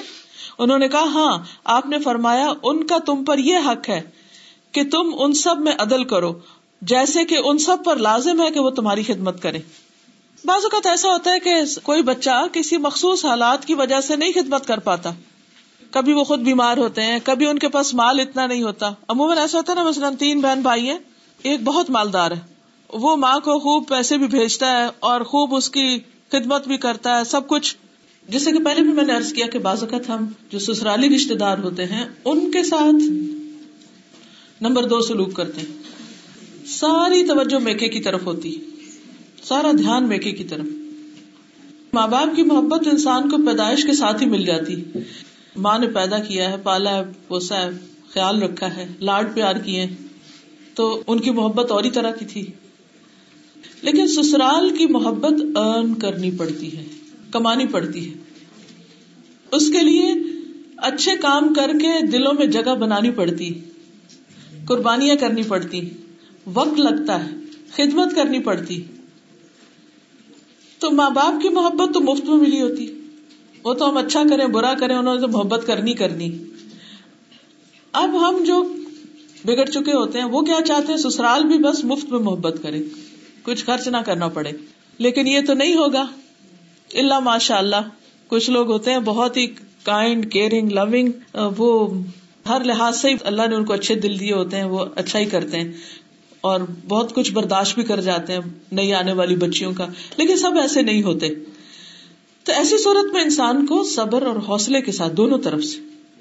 کہ جیسے سسرال اپنی بیٹی کے لیے جو چاہے وہی بہو کے لیے چاہے اور بہو کو بھی جو وہ اپنے ماں باپ کے لیے اچھا چاہتی تھی، وہی سسرال کے لیے بھی اچھا چاہے۔ اگر اپنے بہن بھائیوں کی شادی ہے اور ان کو ایک اچھی چیز دے رہے ہیں، تو اسی طرح اگر سسرال میں نند یا دیور وغیرہ کی شادی ہے، تو اس پر بھی دل کھول کر توحفہ یا ہدیہ دیں۔ اور اس وقت اپنے دل کو پوچھے کہ کیا میں اپنے بہن بھائیوں کے لیے جو کرتی ہوں، اسی دل کے ساتھ ان کے لیے بھی کر رہی ہوں۔ آپ دیکھیں گے کہ اگر آپ کا دل اس درجے پر آ جائے تو کیسے مومن ہوں گے آپ؟ اور کتنی آپ کو خوشی ہوگی؟ اور آغاز کہاں سے ہوتا ہے؟ اچھی بات سننے سے۔ جب آپ اچھا سنتے ہیں، آپ کے دل میں جاتا ہے، پھر آپ اس کے مطابق سوچتے ہیں، پھر آپ کا عمل بدلتا ہے۔ تو اللہ تعالیٰ ہمارے عمل بدل دے۔ تو سسرالی رشتے داروں کی بھی بات یہی ہے کہ جب ان کو کوئی ہدیہ دے، تو اپنے آپ سے خود پوچھے۔ حضرت علی کہتے ہیں کہ ایک مرتبہ نبی صلی اللہ علیہ وسلم کی خدمت میں کہیں سے ہدیے کے طور پر ایک ریشمی جوڑا آیا۔ تو نبی صلی اللہ علیہ وسلم نے میرے پاس بھیج دیا۔ میں اسے پہن کے باہر نکلا۔ تو آپ نے فرمایا، جو چیز میں اپنے لیے ناپسند کرتا ہوں، وہ تمہارے لیے بھی ناپسند کرتا ہوں۔ حضرت علی کون تھے آپ کے؟ داماد۔ سسرالی رشتہ نا یہاں؟ چچا کے بیٹے تو تھے ہی، لیکن داماد تھے۔ چنانچہ نبی صلی اللہ علیہ وسلم کے حکم پر میں نے اسے اپنی عورتوں یعنی حضرت فاطمہ اور ان کی پھوپھی میں تقسیم کر دیا یعنی ان کو دے دیا کہ ریشم عورتوں کے لیے، مردوں کے لیے نہیں ہے۔ پھر اسی طرح خادموں کے ساتھ سروینٹس کے ساتھ، پھر غربا اور مساکین کے ساتھ۔ بازو کا تم کہتے فلاں تو غریب ہی ہے، اس کو تو کچھ بھی دے دو۔ ان کا بھی دل ہے، وہ بھی انسان ہے۔ اگر افورڈ نہیں کر سکتے، تو کبھی ان کے لیے بھی وہی لینا چاہیے جو ہم اپنے لیے لے رہے ہوتے ہیں۔ بعض کو چیریٹی میں دینے کے لیے ہم کیا کرتے، گھٹیا قسم کا سامان لے لیتے ہیں۔ لیکن عید کے موقع پر آپ یتیم بچوں کے لیے کوئی کپڑے خرید رہے ہیں یا بیوہ عورتوں کے لیے کچھ خرید رہے ہیں یا کچھ بھی، تو کوشش کریں کہ جو اپنے بچوں کے لیے لیا ہے وہی، یا اپنے بچوں کا ذرا لیول کم کر لیں اور ان کا بھی تھوڑا سا اوپر کر لیں تو درمیانے درجے کے سب کو مل جائے حضرت عائشہ کہتی ہیں کہ میں نے نبی صلی اللہ علیہ وسلم کو گو ایک جانور ہوتا ہے جس کا گوشت کہا جاتا ہے وہ آپ کو پیش کیا، لیکن آپ نے نہیں کھائی۔ تو حضرت عائشہ نے کہا کہ کیا ہم مسکینوں کو کھلا دیں؟ آپ نہیں کھاتے تو غریبوں کو بھیج دیتے ہیں۔ آپ نے فرمایا، جو چیز تم خود نہیں کھاتے، وہ ان کو بھی نہ کھلاؤ۔ پھر اسی طرح یہ ہے کہ بعض اوقات ہم چاہتے ہیں کہ کوئی ہمارے کام آئے۔ تو ہمیں کیا کرنا چاہیے؟ دوسروں کے کام آئے۔ آپ کو کسی اچھی آفر کا پتا چلا ہے، کسی اچھی چیز کا پتا چلا ہے۔ تو یہ نہیں کہ آپ چپکے سے خود جا کے لے لیں کہ کسی کو خبر نہ ہو، میں ہی چن لوں سارا کچھ۔ اوروں کو بھی بتائیں۔ پھر اسی طرح یہ ہے کہ اگر پریشان ہو تو آپ کا کیا دل چاہتا ہے کہ دوسرے آپ کے ساتھ کیا کریں؟ پریشانی دور کرے پھر آپ کو کیا کرنا چاہیے جب کوئی پریشان ہو؟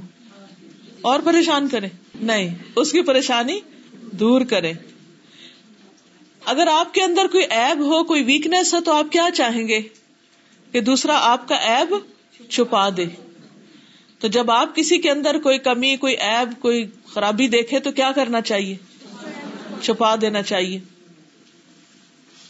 نبی صلی اللہ علیہ وسلم نے فرمایا، اللہ کے بندوں کو مت ستایا کرو۔ انہیں آر مت دلایا کرو۔ ان کے ایب تلاش نہ کیا کرو۔ کیونکہ جو شخص اپنے مسلمان بھائی کے ایب تلاش کرتا ہے، اللہ اس کے ایب تلاش کرتا ہے۔ حتیٰ کہ اسے اس کے گھر کے اندر ہی رسوا کر دیتا ہے۔ تو کسی کی کوئی کمی کوتا کمزوری دیکھے تو اچھالے مت۔ اوروں کو فون کر کر کے مت بتائیں کہ دیکھو فلاں ایسا کرتا ہے، فلاں ایسا کرتا ہے۔ پھر اسی طرح بعض اوقات آپ پر کوئی الزام لگ جاتا ہے، آپ کیا چاہتے ہیں؟ آپ کے ساتھ کیا کیا جائے؟ کوئی آپ کا ساتھ دے، دفاع کرے۔ آپ کو ڈیفینڈ کرے تو اگر کسی اور کے اوپر کوئی جھوٹا الزام لگ جائے، کیا کرنا چاہیے؟ چپ کر کے بیٹھے رہنا چاہیے۔ بعض اوقات لوگ ایک دوسرے کی بچیوں کے اوپر الزام لگا رہے ہوتے ہیں، کوئی کسی کے اوپر کوئی خراب بات کر رہا ہوتا ہے۔ تو اگر آپ کو پتا ہے کہ کوئی ایسا نہیں ہے تو چپ نہیں بیٹھنا چاہیے اس وقت۔ فوراً منع کرنا چاہیے ڈیفینڈ کرنا چاہیے۔ نبی صلی اللہ علیہ وسلم نے فرمایا، جو شخص اپنے بھائی کی عزت سے اس چیز کو دور کرے گا جو اسے ایب دار کرتی ہے اللہ تعالیٰ قیامت کے دن اس کے چہرے سے دوزخ کی آگ دور کر دے گا۔ نبی صلی اللہ علیہ وسلم نے فرمایا، جو شخص اپنے مسلمان بھائی کی غیر موجودگی میں عزت کا دفاع کرتا ہے یعنی آپ کسی مجلس میں بیٹھے ہوئے تو کسی کی برائی اور کسی کا مذاق اڑایا جانے شروع ہو گیا۔ تو آپ کا کیا فرض بنتا ہے کہ آپ اس کو ختم کرنے کی کوشش کریں، اس کو ڈیفینڈ کرے تو جو ایسا کرے گا، تو اللہ تعالیٰ پر حق ہے کہ اس سے قیامت کے دن جہنم کی آگ سے اس کو آزاد کر دے۔ پھر اسی طرح جب آپ مشکل میں ہوتے ہیں تو آپ کا دل چاہتا ہے کوئی آپ کا ساتھ دے، کوئی آپ کی سفارش کرے، کوئی آپ کو آپ کو کوئی راہ دکھائے۔ معاویہ رضی اللہ عنہ سے منقول ہے کہ سفارش کیا کرو، اجر پاؤ گے۔ یعنی اگر کسی کا کوئی کام ہے تو سپورٹ دیا کرو اس کو۔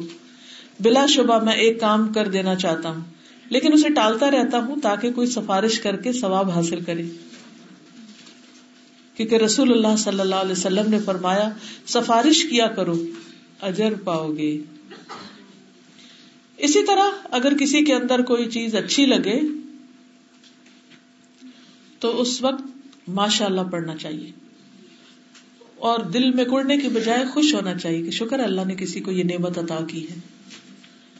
حضرت سہل بن حنیف نہا رہے تھے کہ عامر بن ربیا وہاں سے گزرے۔ انہوں نے ان کو دیکھا تو ایک دم کہنے لگے، اس جیسا جسم تو کبھی میں نے دیکھا ہی نہیں۔ یہ تو کسی پردہ نشین کماری لڑکی کی جلد سے بھی زیادہ خوش رنگ ہے یعنی ان کی اسکن کا کلر اتنا اچھا ہے۔ وہ فوراً ہی زمین پہ گر پڑے۔ نظر لگ گئی ان کو۔ اتنا تیز بخار ہوا کہ کھڑے بھی نہ رہ سکے۔ نبی صلی اللہ علیہ وسلم کے پاس لایا گیا اور کہا گیا کہ سہل کی خبر لیں کیونکہ وہ نیچے گر پڑے ایک دم۔ اٹھ بھی نہیں سکتے۔ نبی صلی اللہ علیہ وسلم نے فرمایا، تمہیں اس کے بارے میں کسی پہ شک ہے کہ اس کی نظر لگی ہے؟ کیونکہ اچانک ہوا ہے نا یہ۔ آؤٹ آف نتنگ لوگوں نے کہا، عامر بن ربیا وہ پاس سے گزرے تھے اور انہوں نے تعریف کی تھی۔ فرمایا، کیا وجہ ہے کہ ایک آدمی اپنے بھائی کو قتل کرنے والی حرکت کرتا ہے؟ اگر کسی کو اپنے بھائی کی کوئی چیز نظر آئے، جو اس کو اچھی لگے، ایک دم اٹریکٹ کرے، تو اسے چاہیے کہ اسے برکت کی دعا دے۔ کہ اللہ تمہیں مبارک کرے۔ ماشاء اللہ اللہ اس میں برکتیں ڈالے۔ یعنی جو ہی دل میں کوئی تکلیف سوٹنے لگے نا، یا یہ کہ ہائے، اس کو یہ مل گیا اور مجھے کیوں نہیں ملا؟ تو فوراً ماشاء اللہ کہے، پھر آپ نے پانی طلب فرمایا اور عامر کو حکم دیا کہ وزو کرو۔ انہوں نے اپنا چہرہ اور پھر ہاتھ کونیوں تک اور دونوں ہاتھ دونوں گٹنے اور تابند کے اندر کا حصہ کچھ دھویا۔ آپ نے وہ پانی پھر سہیل پہ ڈالنے کا حکم دیا۔ نظر اسی طرح اتارنے کا ہے۔ بعض اوقات ماں کی اپنے بچے کو بھی لگ جاتی ہے۔ اچانک ہی بچہ اتنا رونا دھونا شروع کر دیتا ہے کہ کچھ سمجھ ہی نہیں آتی۔ اور یہ بھی ہوتا ہے کہ کچھ لوگوں کو زیادہ بھی لگتی ہے بعض اوقات۔ کچھ بچوں کو نہیں لگتی، لیکن کچھ بچے بہت سینسیٹیو ہوتے ہیں، ان کو بہت جلدی اثر ہوتا ہے۔ تو اس میں کیا ہے کہ وزو کر کے پانی کے چھینٹے دوسرے کے جسم پر ڈالیں تو انسان صحت یاب ہو جاتا ہے۔ پھر اسی طرح کسی کو غلط مشورہ نہیں دینا چاہیے۔ کیا آپ چاہیں گے کہ آپ کسی سے کچھ پوچھے اور وہ آپ کو الٹی پٹی پڑھا دے؟ ایسا کہ جس سے نوز بلا گھر ٹوٹ جائے یا کاروبار میں خرابی ہو جائے یا بچے کسی غلط رستے پہ چل پڑے، جب کوئی آپ پہ ٹرسٹ کر کے آپ سے اپنا مسئلہ شیئر کرے اور آپ سے فتوا مانگے یا مشورہ مانگے یا کوئی رائے مانگے کہ مجھے کچھ بتاؤ میں کیا کروں، تو جو آپ کو بیسٹ چیز پتا ہو اور آپ کے دل کو پتا ہے کہ بیسٹ کیا ہے، وہ بتائیں۔ اس کو دھوکا نہ دے پھر آر نہ دلائیں، شرمندہ نہ کرے کسی کی بات نہ کاٹے بعض لوگوں کی عادت ہوتی ہے کہ کوئی شخص ابھی بول ہی رہا ہوتا ہے تو بیچ میں کہہ دیتے نو نو اس طرح نہیں، اس طرح. اس سے کیا ہوتا ہے، دوسرے کا دل بہت ٹوٹتا ہے اور بازو کا دوسرے لوگ اپنا کانفیڈینس لوز کر جاتے ہیں۔ ہوتا یہ ہے کہ ایک ہی واقعے کو، مثلاً میں اگر آپ سے پوچھوں کہ یہ کس چیز کے پھول ہیں، یہ ریڈ، تو ہو سکتا ہے دو تین لوگ کوئی ڈفرنٹ نام لے کیونکہ ہم چیزوں کو اپنی نگاہ اور اپنی پچھلی معلومات کی بنا پہ دیکھتے ہیں۔ اچھا پھر یہاں سے اٹھ کے کہیں اور بیٹھے تو آپ نے سے ایک وہ میں نے گلاب کے پھول دیکھے تھے۔ دوسرے کہ نو نو، وہ گلاب نہیں تھا، وہ تو فلانی چیز تھی۔ پھر تھوڑا صبر کر لیں۔ کچھ اور تھا، تو نو کہنے کی بجائے کیا کہیں؟ اچھا مجھے کچھ ایسا لگ رہا تھا۔ یہ ایک زیادہ اچھا اخلاق کا انداز ہے۔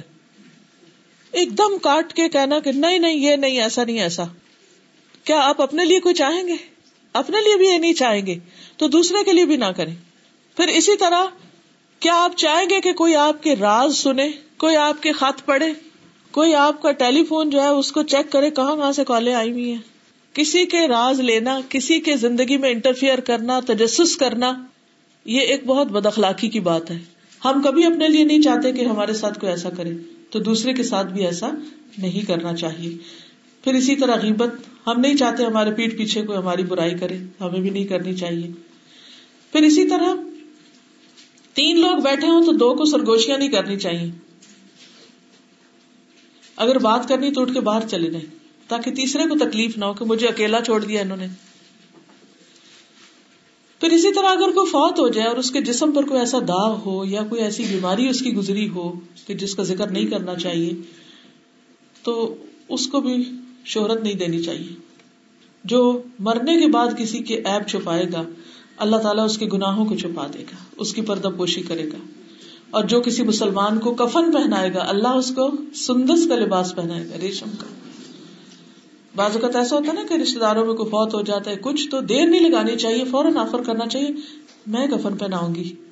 آپ دیکھیے کہ جب کوئی بچہ پیدا ہوتا ہے تو ہم تحفے دیتے ہیں، کسی کی شادی ہو تو ہم تحفے دیتے ہیں، کوئی فوت ہو جائے تو ہم بازو کا توجہ نہیں دیتے کہ ہم کفن بھی دے سکتے ہیں کسی کا۔ وہ بھی جاتے ہوئے آخری لباس ہے کسی کے لیے اور اچھا دیں گٹیا قسم کا نہیں۔ کیونکہ نبی صلی اللہ علیہ وسلم ایک دن خطبہ دے رہے تھے۔ آپ نے اپنے ایک صحابی کا ذکر کیا جو فوت ہو گئے تھے اور اس کو معمولی کفن دیا گیا تھا اور رات کو ہی دفن کر دیا گیا۔ تو آپ نے اس بات پہ ڈانٹا کہ رات کے وقت کسی کو دفن نہ کیا جائے۔ حتیٰ کہ آپ اس کا جنازہ خود نہ پڑھ لیں۔ اللہ کی کوئی مجبوری ہو۔ اور آپ نے فرمایا کہ جب تم میں سے کوئی اپنے مومن بھائی کو کفن دے تو عمدہ کفن دے۔ پھر اسی طرح کسی کی جان اور مال کی حفاظت کرنا۔ کیا آپ چاہیں گے کہ آپ کہیں پرس رکھ کے بھول جائیں اور کوئی آ کے اس کو کھولے اور اس میں سے قیمتی چیزیں نکال کے ادھر چھوڑ دے؟ چاہیں گے؟ تو اگر کسی کا پرس راستے میں پڑا ہوا، گرا ہوا مل جائے تو آپ کو کیا کرنا چاہیے؟ کہ کھول کے اس میں سے ڈائریاں اور فون اور وہ سب کچھ دیکھ دکھا کے کوئی چیز پسند ہو تو رکھ کے اپنے لیے نہیں پسند کریں گے نا۔ اسی لیے کسی کے ساتھ بھی ایسا نہیں کرنا چاہیے۔ پھر اسی طرح جب کوئی آپ کے گھر آتا ہے، تو آپ کیا چاہتے ہیں کہ وہ کیا کرے اور کیا نہ کرے؟ جو آپ کو اپنے لیے پسند نہ ہو، جب آپ کسی کے گھر جائیں تو وہ دوسرے کے لیے بھی نہ کرے کہ اس کو تکلیف ہو۔ مثلاً ایک گھر کے اندر رہتے ہوئے جب آپ واش روم جاتے ہیں تو آپ کا دل چاہتا ہے کہ واش روم خشک ملے آپ کو۔ تو آپ کو پھر کیا کرنا چاہیے؟ جب آپ واش روم سے نکلے تو آپ کیسے چھوڑ کے آئے اس کو؟ جیسے آپ اپنے لیے چاہتے ہیں کہ دوسرے آپ کے لیے چھوڑے۔ نبی صلی اللہ علیہ وسلم نے فرمایا، مسلمان مسلمان کا بھائی ہے اور کسی مسلمان کے لیے حلال نہیں کہ اپنے کسی بھائی کی کوئی چیز حلال سمجھے یعنی وہ اس کے لیے حرام ہے۔ پھر اسی طرح کسی کا ناحک مال ہڑپ نہیں کرنا چاہیے، کسی کی زمین پہ قبضہ نہیں کرنا چاہیے۔ کوئی ناحک قبضہ کرے گا تو قیامت کے دن سات زمینوں کا توق جو ہے اس کے گلے میں ڈال دیا جائے گا۔ پھر اسی طرح، اگر پارسل کسی کے نام آیا ہوا یا منی آرڈر کسی کے نام آیا، تو کوئی جھوٹے سائن کر کے وہ لے لے، کسی کی کوئی چیز اٹھا لے۔ تو یہ ساری چیزیں ایسی ہیں، نہ ہنسی مزاق میں لینی چاہیے، اور نہ ہی حقیقت کسی کی کوئی چیز لینی چاہیے۔ نبی صلی اللہ علیہ وسلم نے فرمایا، تم میں سے کوئی اپنے مسلمان بھائی کی چیز نہ مزاق میں لے، نہ حقیقت لے۔ اور جس کسی نے اپنے بھائی کی لکڑی لے لی، اسے چاہیے کہ اسے واپس کر دے۔ بازوقت کیا ہوتا ہے، ہم کسی سے پینسل لیتے ہیں اچھا ذرا ایک منٹ دینا، میں لکھ لوں۔ لکھ کے بیگ بیگ میں ڈالیے گھر گھر۔ اس کو واپس ہی نہیں دیتے۔ کسی سے کوئی چیز ادھاری لیتے ہیں، تو جاتے ہوئے سمجھتے ہیں کہ وہ تو اب ہمیشہ کے لیے ہماری ہو گئی ہے۔ تو ادھار لی ہوئی چیزیں، وقتی استعمال کی لی ہوئی چیزیں واپس دینی چاہیے۔ پھر اسی طرح ایسی کوئی چیز نہیں لینی چاہیے جس کا فائدہ ویسے بھی تھوڑا ہو۔ پھر ایسے ایسا سودا نہیں کرنا چاہیے جس میں دوسرے کو نقصان ہو رہا ہو۔ اور آپ کو پتا ہو کہ یہ چیز خراب ہے اور آپ اس کو اوپر سے ٹھیک ٹھاک کر کے اس طرح بیچ دیں کہ اگلے کو پتا ہی نہ ہو۔ کسی بھی سودے کا جو اس کا برا پہلو ہے وہ بتا کے دینا چاہیے۔ نبی صلی اللہ علیہ وسلم نے ایک دفعہ دیکھا کہ کوئی غلہ بیچ رہا ہے، اوپر اوپر سوکھا ہے اور اندر سے گیلا تھا۔ آپ اس پہ سخت ناراض ہوئے کہ یہ دھوکا ہے۔ کہ لوگ آ کے سمجھیں گے بہت اچھا چیز، بازو کا تو لوگ فروٹ بیچتے اوپر اوپر اچھا رکھ دیتے اور اندر خراب ہوتا ہے۔ تو یہ چیز بھی نقصان دہ یہ بھی درست نہیں۔ اقبا بن عامر کہتے ہیں، میں نے نبی صلی اللہ علیہ وسلم سے سنا۔ آپ فرما رہے تھے، مسلمان مسلمان کا بھائی ہے۔ اور جو مسلمان اپنے بھائی کے ہاتھ کوئی ایب دار چیز بیچے، اس کے لیے حلال نہیں کہ وہ ایب بیان نہ کرے۔ یعنی اسے دوسرے کو بتا دینا چاہیے کہ یہ چیز کس قسم کی ہے۔ اسی طرح بعض اوقات کوئی کام ہوتا ہے، مشکل ہوتا ہے، تو ہم کہتے ہیں، یہ ہمیں نہ دو یعنی کسی اور کو دے دو۔ ایسا نہیں کرنا چاہیے۔ اگر مشکل لگے تو یہ کہنا چاہیے کہ میرے ساتھ کوئی اور ہیلپ بھی دے دے، میں اکیلے نہیں کر سکوں گی۔ ہوتا نا بازو اوقات اکٹھے کام کرنے ہوتے ہیں۔ گھر کا کام ہے، یا کہیں کسی، کوئی فنکشن ہے، شادی ہے، عید ہے پارٹی ہے، تو ایسی صورت میں کام چوری کرنے کی بجائے مدد لے لینی چاہیے۔ پھر اسی طرح کسی کو ہاتھ سے تکلیف دینا یا کسی پہ اسلحہ اٹھانا یا کسی کو مارنا یا کسی پہ الزام تراشی کرنا، ایسی تمام چیزوں سے پرہیز کرنا چاہیے کہ جو ہم اپنے لیے پسند نہیں کرتے۔ تو یہ ہے دراصل اس حدیث کا مطلب اور اس میں خاص طور پر حسد کا کلا کما کر دیا گیا۔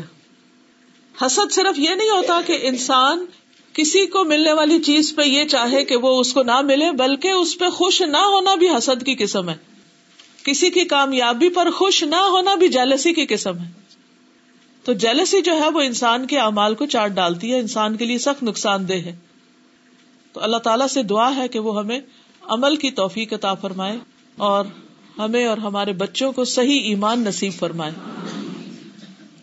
واخر داوانا الحمد للہ رب العالمین۔ میں تھوڑی سی دعا کر کے تو محفل برخاست کرتی ہوں اور ان شاء اللہ عزیز چندے کے اعلانات ہیں، ذرا سے سن لیجیے پھر دعا کرتے نچلے ہال میں بک اسٹال ہے، تو جو لوگ بکس میں انٹرسٹیڈ ہوں، وہ نیچے جا کے دیکھ سکتے ہیں۔ سبحان اللہ والحمد للہ ولا الہ الا اللہ واللہ اکبر، ولا حول ولا قوة الا باللہ العلی العظیم۔ اللہم صلی علی محمد وعلى آل محمد كما صلیت علی ابراہیم وعلى آل ابراہیم انک حمید مجید۔ اللہم بارک علی محمد وعلى آل محمد کما بارک علی ابراہیم و علی آل ابراہیم انک حمید مجید. ربنا آتنا فی الدنیا حسنتا وفی الآخرة حسنتا وقنا عذاب النار. ربنا لا تزغ قلوبنا بعد اذ هديتنا وهب لنا من لدنك رحمة انك انت الوهاب ربنا هب لنا من ازواجنا وذرياتنا قرة اعين واجعلنا للمتقين اماما یا اللہ پاک، جو کچھ ہم نے پڑھا ہے، سنا ہے، تو ہمیں عمل کی توفیق عطا فرما۔ یا اللہ، تو ہمارے دلوں کو مومن کر دے۔ یا اللہ، اس میں سے ہر قسم کا حسد، بغض، نفرت دور کر دے۔ ہمیں دوسروں کو معاف کر دینے کی توفیق عطا فرما۔ یا اللہ، تو ہمارے آپس کے تعلقات کو بہت بہترین کر دے۔ اللہ، تو اپنی محبت دے۔ اپنے حبیب محمد صلی اللہ علیہ وسلم کی محبت دے۔ اپنے نیک بندوں کی محبت عطا کر۔ یا رب العالمین، ہمیں ہمارے گھروں میں، خاندانوں میں رشتے داروں میں، دوستوں میں اتفاق، اتحاد پیدا فرما۔ ہمارے بچوں کو صحت اور عافیت نصیب فرما۔ یا رب العالمین، تو ہمیں ہر شر سے محفوظ رکھ۔ لا الہ الا اللہ وحدہ لا شریک لہ۔ لہ الملک و لہ الحمد وهو على كل شيء قدیر۔ یا حی یا قیوم، برحمتک نستغیث۔ یا رب العالمین، تو ہم سب کی تکلیفیں، دکھ اور پریشانیاں دور فرما۔ اللہ، جس کو تو عطا کرے، اسے کوئی روک نہیں سکتا۔ ہم سب تجھ سے تیری رحمت کی فریاد کرتے ہیں۔ اللہ، تو ہم سب پر اپنی رحمت نازل فرما اور ہمارے گناہوں کو معاف کر دے۔ اللہ پاک، جتنی بہنوں کے دلوں میں جو دعائیں ہیں، یا اللہ، ان کو قبول فرما۔ یا رب العالمین، ہمارے دکھ اور تکلیفیں دور فرما۔ ہمارے والدین پر اپنی رحمت نازل فرما، ہمارے بچوں کو ہدایت دے۔ اللہ انہیں دنیا آخرت کی بھلائیاں نصیب فرما۔ یا اللہ، اس انتظامیہ کو جنہوں نے اس کا ارینجمنٹ کیا، درس کا اور سارے انتظام کیا اور یہ آپ کو کھانا کھلا رہے ہیں سب کو اس کی بہترین جزائے خیر عطا فرما۔ اور جو لوگ یہاں آئے ہیں اور جنہوں نے وقت نکالا ہے، اللہ ان کا آنا قبول فرما۔ اور آئندہ بھی ہمیں ہدایت پر استقامت نصیب فرما۔ ربنا تقبل منا انك انت السميع العليم وتب علينا انك انت التواب الرحيم وصلى الله تعالى على خير خلقه محمد وعلى اله واصحابه واهل بيته اجمعين برحمتك يا ارحم الراحمين الهي امين سبحانك اللهم وبحمدك اشهد ان لا اله الا انت استغفرك واتوب اليك